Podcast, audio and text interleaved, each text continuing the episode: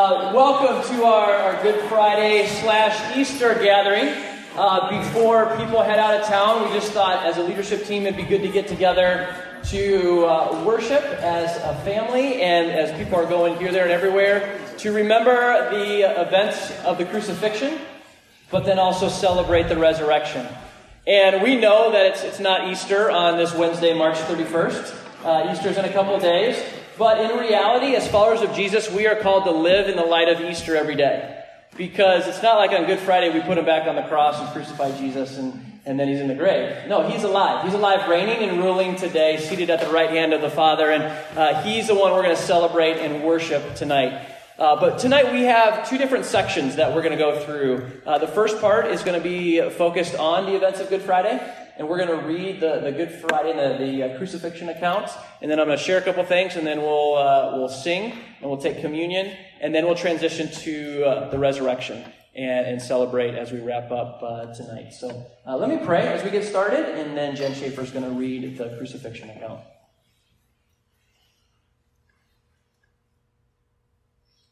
Father, I love the words in, in, Psalm 46 where it says, Be still and know that you are God. And so this evening we choose to be still and focus our minds and our hearts on you, God, the creator of all things. And we praise you, Father, that you are in control, that you are God, that we are not. And God, as I think about you being God and, and your perfect plan and your, the amazing way that you work, and just how you sought to be so that you would send your son Jesus to die for us. We praise you tonight. Ah, we thank you for salvation found in you and you alone, Jesus. And I ask tonight that, that you would restore unto us, Heavenly Father, the joy of your salvation. May this evening be filled with joy. May this evening be filled with celebration because the tomb is empty, because the cross is the finished work. And so we don't have to strive anymore, but we can just rest in knowing that we belong to you because of your Son, Jesus. Holy Spirit, fill this place. Holy Spirit, lead us and guide us, and we just declare again that you, Holy Spirit, are the worship leader this evening. All glory and honor belongs to you, Jesus, and it's in your name we pray. Amen. As Jen Schaefer reads the crucifixion account, I invite you, the words are not going to be up on the screen. Uh, I invite you to close your eyes, to maybe invoke your imagination as we listen to these familiar words that I hope aren't familiar this evening, but to become anew this evening as we listen to them. Now Jesus was standing before Pilate, the Roman governor are you the king of the Jews? The governor asked him. Jesus replied, You have said it. But when the leading priests and the elders made their accusations against him, Jesus remained silent. Don't you hear all the charges they are bringing against you? Pilate demanded. But Jesus made no response to any of the charges, much to the governor's surprise. Now it was the governor's custom each year, during the Passover celebration, to release one prisoner to the crowd, anyone they wanted. This year, there was a notorious prisoner, a man named Barabbas. As the crowds gathered before Pilate's house that morning, he asked them, Which one do you want me to release to you, Barabbas or Jesus, who is called the Messiah?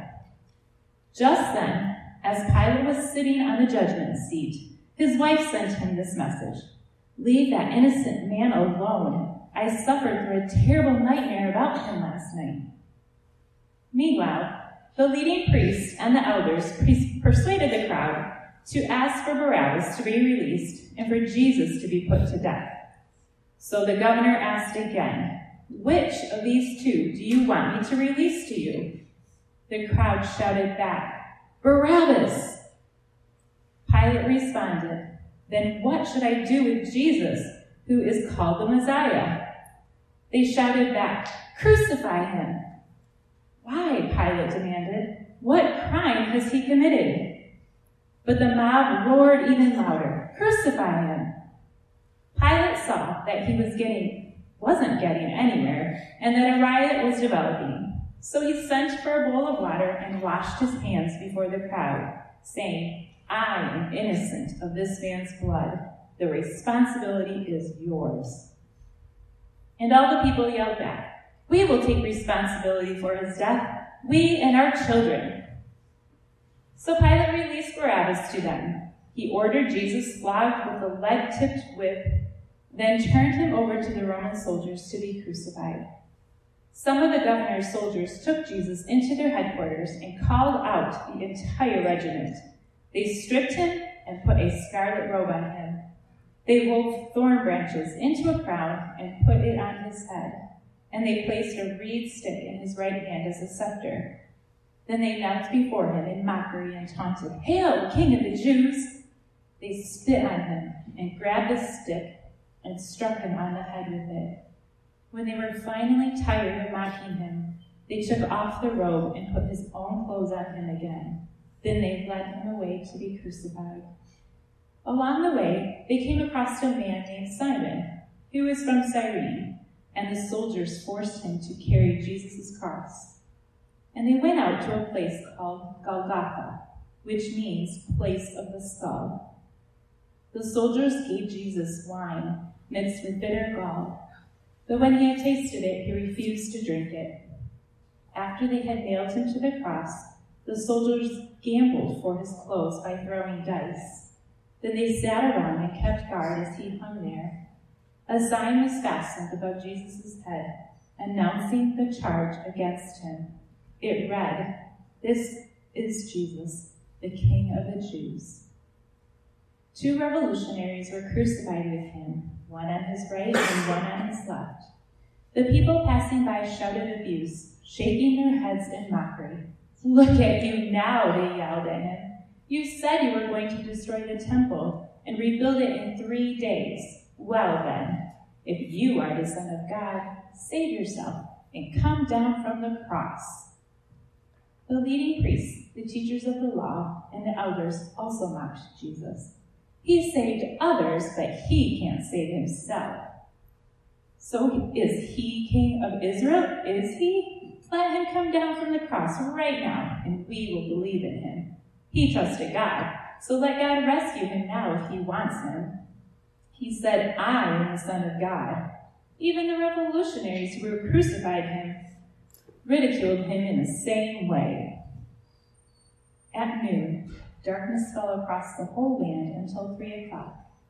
At about three o'clock, Jesus called out with a loud voice, My God, my God, why have you abandoned me? Some of the bystanders misunderstood and thought he was calling for the prophet Elijah. One of them ran and filled a sponge with sour wine, holding it up to him on a reed stick so he could drink it. But the rest said, Wait, let's see whether Elijah comes to save him.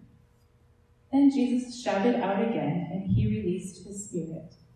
At that moment, the curtain in the sanctuary of the temple was torn in two, from top to bottom.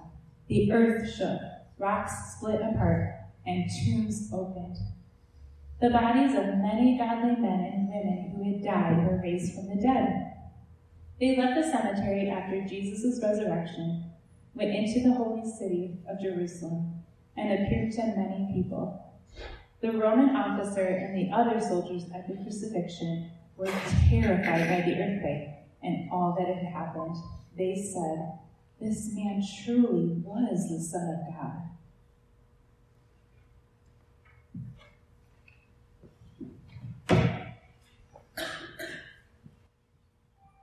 What just hit me was the many that rose from the dead. Can you imagine being in the city and, and, then all of a sudden somebody who you knew was dead was, was standing in front of you? You're like, hey, what, what happened? Surely something amazing had transpired. And people were terrified, so many different emotions. I want to this evening focus in, though, on the emotion of Jesus. In Hebrews 12, these first two verses read, Therefore, since we are surrounded by such a great cloud of witnesses, let us lay aside every weight and sin which clings so closely, and let us run with endurance the race that is set before us, looking to Jesus, the founder and perfecter of our faith, who for the joy that was set before him endured the cross, despising the shame, and is seated at the right hand of the throne of God. Jesus, the founder, perfecter of our faith, who for the joy set before him endured the cross. I don't know about you, but the word joy isn't an emotion that I would have as I was going to the cross. That, that word joy stood out to me because we read the events of the cross and we listen to the story, and maybe you picture the Passion of the Cross of the Christ from years ago and, and those events and uh, those pictures, and, and we, we see and we think about the brutality of the cross. And the cross was, brutal, a horrific way to die. And if we were there in the crowd that day, we would have had a variety of emotions. Some of us might have even you know, gotten sick. Some of us would have screamed. Some of us, if we were like followers of Jesus, if we had committed to our lives to following Jesus, we would have sobbed. We would have been weeping. I mean, the cross was, was absolutely brutal. But then Jesus said in Hebrews 12, it says, For the joy set before him. Isaiah 53 kind of get, paints a picture of the brutality that Jesus faced. It says this He was despised, he was rejected, a man of sorrows. He was acquainted with deepest grief. We turned our backs on him and looked the other way. He was despised and we did not care. It was our weakness he carried, it was our sorrows that weighed him down. We thought his troubles were a punishment from God, a punishment for his own sins. But he was pierced for our rebellion, crushed for our sins. He was beaten so we could be whole. He was whipped so we could be healed. All of us, like sheep, have strayed away. We have left God's path to follow our own. Yet the Lord laid on him the sins of us all. He was oppressed, treated harshly, Yet he never said a word. Led like a lamb to the slaughter, as a sheep is silent before the shears, he did not open his mouth. He was crushed. He was pierced. He was beaten. He was whipped. I mean, Jesus knew how difficult this was going to be. The night he was betrayed, when he's praying in the garden, he's praying so hard to God and he's saying, God, if there's any other way, like, like make it happen, a different way. And he's, he's praying so hard and there's so much emotion that is welling up inside of him that there's actual blood dripping from his forehead. There could have been another way. God was like, no, this is the way. He knew, Jesus knew, that God was going to turn his back on him. God was going to abandon him. Mean, Jesus could have been could have been rescued, could have sent angels to rescue him. But why did he do this? Why did Jesus have this joy set before him? Why was he motivated by joy? And I think of joy again, and I think of Christmas. I think of vacation. I think of Captain Sunday. You know, there's, there's happiness that rises up. There's pleasure that rises up. I think about joy, and if I'm going to have joy, there has to be like this prize at the end of this, you know, um, this pain that I'm experiencing. The, the, the pain has to be less than the prize. And so, really, what was even the prize that, that, that Jesus was willing to endure the pain? What was that prize? Why did he stay on the cross? Was it the nails? No, he healed people. He walked on water. He could have gotten off the cross. Was it uh, the orders of Herod and Pilate? No, because God was ultimately in charge, even though Herod and Pilate weren't. Was it the approval of God that kept him there? Was that the prize? No, he was approved before that. When he was baptized, uh, a voice from heaven said, This is my beloved Son with whom I'm well pleased. Was it the adoration of angels? No, before he even came down, he was worshipped by, by millions of angels. What was the one thing that Jesus would have after the cross that he didn't have before? What was the one thing? You and I. You and I. Isaiah 58 says it was, it was the Father's good plan to do this, which kind of blows your mind. It was the Father's good plan to send his Son, Jesus, to the cross. Why? Isaiah 53 says, so that the many could be made righteous. So, what was the joy set before Jesus? The joy, he was motivated by this joy because of a great love for us here in this room tonight. He was motivated to go to the cross, to endure the pain and the suffering of the cross, to provide a way for you and I to be reconciled, for you and I to be restored to God the Father. And so the events of the cross is really the greatest act of love that we, this world has ever seen. Where the sinless sacrifice, Jesus, the Lamb of God, perfect, spotless, went and, and, and was nailed to the cross. Our sins placed on his shoulders, paying the debt that we deserve to pay, dying the death that we deserve to die. Why? Because he's motivated by love, by joy, the joy that was set before him, the joy of rescuing us, providing a way for us to be rescued in Christ. And so, as we sing these next couple songs, I want us to stand right now and I want us to reflect and think about the joy and celebrate, really, the joy that Jesus had in going to the cross for you and for us. When I was a kid, I would take the bread and when I sit in church, I would squeeze it and try to see how small I could get it and play with it. And then as I thought about that right now, I'm like, as we look and we hold and we, we touch something that resembles the body of Christ, you know, we can squeeze it, we can push on it. Mean, that's such a, re, uh, a reminder that the body of Christ, as we read in Isaiah 53, the body of Christ was, was crushed, was bruised, was beaten, was pierced. All out of love for us in this room. Motivated by joy, out of love for us in this room. So as you hold that bread, when you look at it, that is love. Not the bread itself, but what it resembles. This is love. Not that we first loved God, but that God first loved you and I here in this room. He loved us so much that he would send his son Jesus to be the ultimate once and for all sacrifice for our sins. So the body of Christ given for you. Take and eat. There's a verse in Hebrews that says, Without the shedding of blood, there's no forgiveness of sins. And it's such a powerful little phrase. Without the shedding of blood, there's no way our sins could be washed away. And we know that for centuries, for thousands of years, it was the, the blood of innocent animals. Animals that were spotless, animals that were perfect. perfect. But that was all a picture, uh, a foretaste of what was to come. The ultimate sacrifice. The ultimate lamb, the lamb of God. Jesus, the perfect, spotless one who left the glory of heaven behind, becoming a servant, humbled himself all the way to becoming obedient to death, even death on a cross. And he did that out of love for us. And so as you look at the, the cup, you look at the red juice, this is the, the blood, which represents the blood of the new covenant. The blood poured out by our Savior Jesus for complete forgiveness of all of our sins, making us as white as snow. So the blood of Christ shed for you. Take and drink.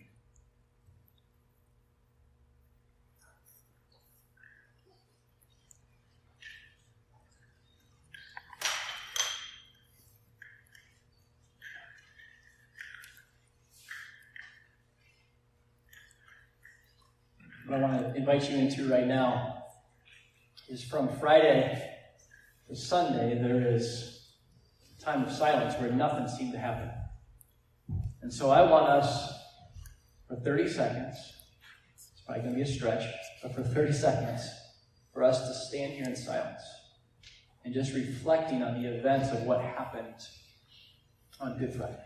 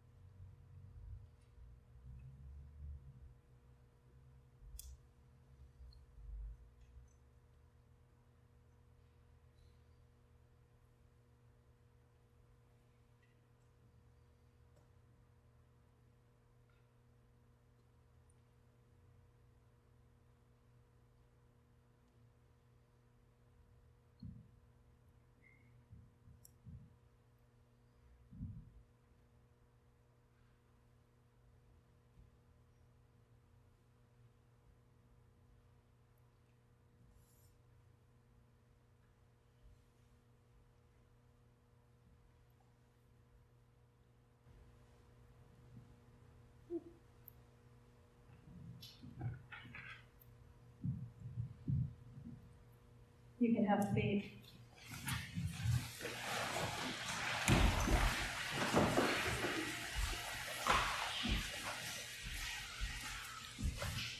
Friends, I have some really good news.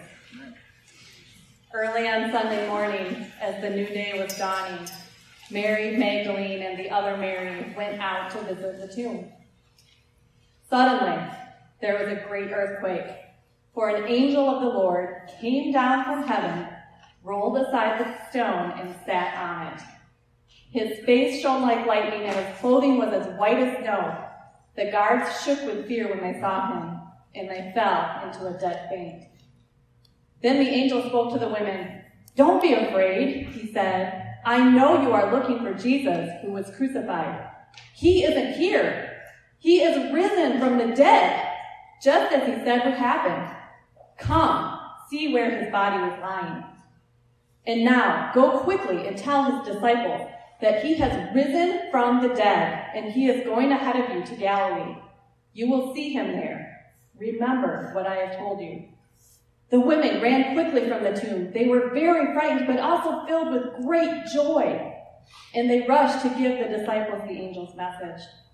And as they went, Jesus met them and greeted them. And they ran to him, grasped his feet, and worshiped him. Then Jesus said to them, Don't be afraid.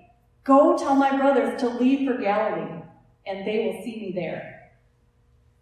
Then the eleven disciples left for Galilee, going to the mountain where Jesus had told them to go.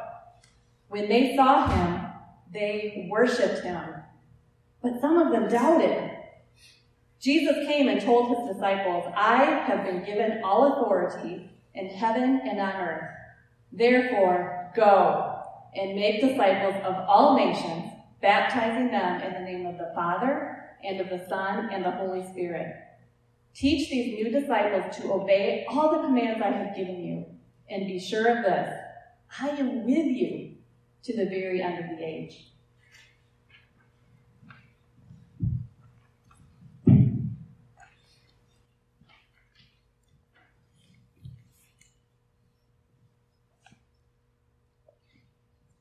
You know, I want you to look at the cross and the, the red of the cross and after the events of Good Friday and the feelings that the disciples and, and people had.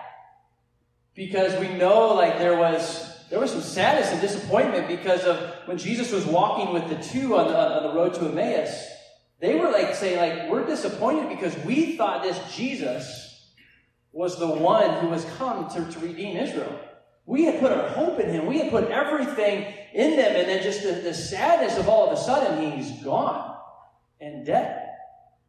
And then three days later, when the women rushed to the tomb or went to the tomb and, and found that it was empty, and I love, absolutely love the resurrection account because it says when they were there, they were confronted with those amazing words. I get chills just thinking of it right now. That he is not dead, he is risen. And it said that they had great fear and great joy. Fear and great joy. Like both of those emotions together. Like fear because, oh my goodness, what was, was dead in the tomb for, for three days is now alive. Like that would have invoked some sort of fear, like, oh my goodness, that's a lot of power to make that happen. But great joy because, because Jesus, who had said, I'm going to go to the cross, I'm going to die, and then three days later be resurrected from the dead, um, and that actually happened. The joy that came from that. And that their Savior, the one that they had put their hope in, truly was the Savior of the world, and that He is not dead, but He is alive, and He is seated at the right hand of God. I mean, the truth of the resurrection, the truth that we, we celebrate on Easter, the truth, frankly, that we celebrate every day, is that death doesn't have the final word. Sin doesn't have the final say. Hopelessness isn't the end final word is the resurrection, and that the tomb is empty, and that Jesus is seated at the right hand of the Father. I mean, that should, should well up in us like a tremendous amount of joy. Jesus' joy was going to the cross for you and I to re- rescue and redeem a broken and fallen world. Our joy must come from knowing that, that, that Jesus is alive, reigning and ruling, and that, that we can have this relationship with Him, that He is alive. I mean, followers of Jesus, us in this room, have to be characterized by this joy that is only found in the resurrection. Because religion will say, do this, do that, do this.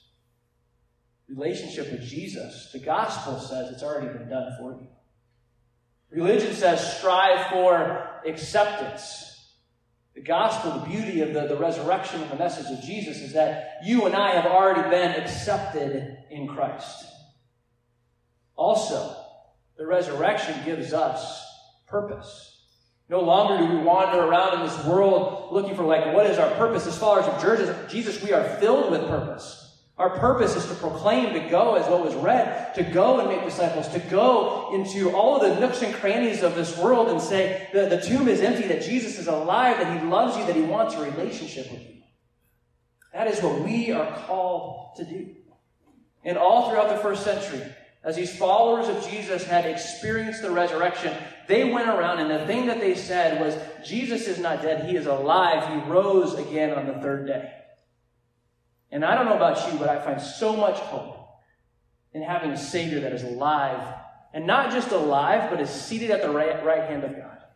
Because I know that I don't have to have everything under control. Because ultimately, He does. He's holding the earth in the palm of His hand. He's, he gives us life and breath and everything else. And so, what do we have to do as far as Jesus is go and proclaim that, but also live that every day? Live in light of the resurrection to cry out to Jesus, to, to pour out our hearts to Him, to walk in the power of the Spirit that He sent, and to proclaim, to proclaim that the tomb is empty. And so this evening, we get to celebrate the reality of the resurrection, that the, the grave is not the end. The tomb is not the final word. But three days later, he walked out alive and is reigning and ruling. And so let's stand and celebrate because every time in the passage that, that Emily read, it says they went and they worshiped him. They went and they worshiped. They went and they worshiped. And our lives are marked by worship, by living a life of a sacrifice. But our lives tonight need to be marked by worship, proclaiming the greatness of the one who saved us through his blood and is reigning and ruling at the right hand of the Father now.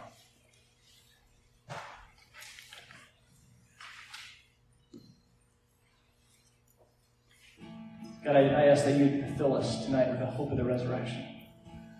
I pray that, that tonight that uh, just talking about the resurrection would be just so much more than words, but that we would every day be filled overflowing with your Spirit, just filled with hope, because the tomb is empty, because you are coming back, because we will see you face to face. And so I pray for these who raise their hands and just need to be filled with hope, I, I ask, Holy Spirit, that you would fill them to overflowing with hope this evening. Lord, we pray for those who aren't here. We pray that you fill them with hope. Those who are struggling this week, those who are going through it this week, that you would overwhelm them with the hope that comes from you, Jesus. I just pray for these that they would be filled with hope. Thank you, God. Thank you that you love us so much. We lay down our lives to you. We say this all in the name of Jesus. Amen.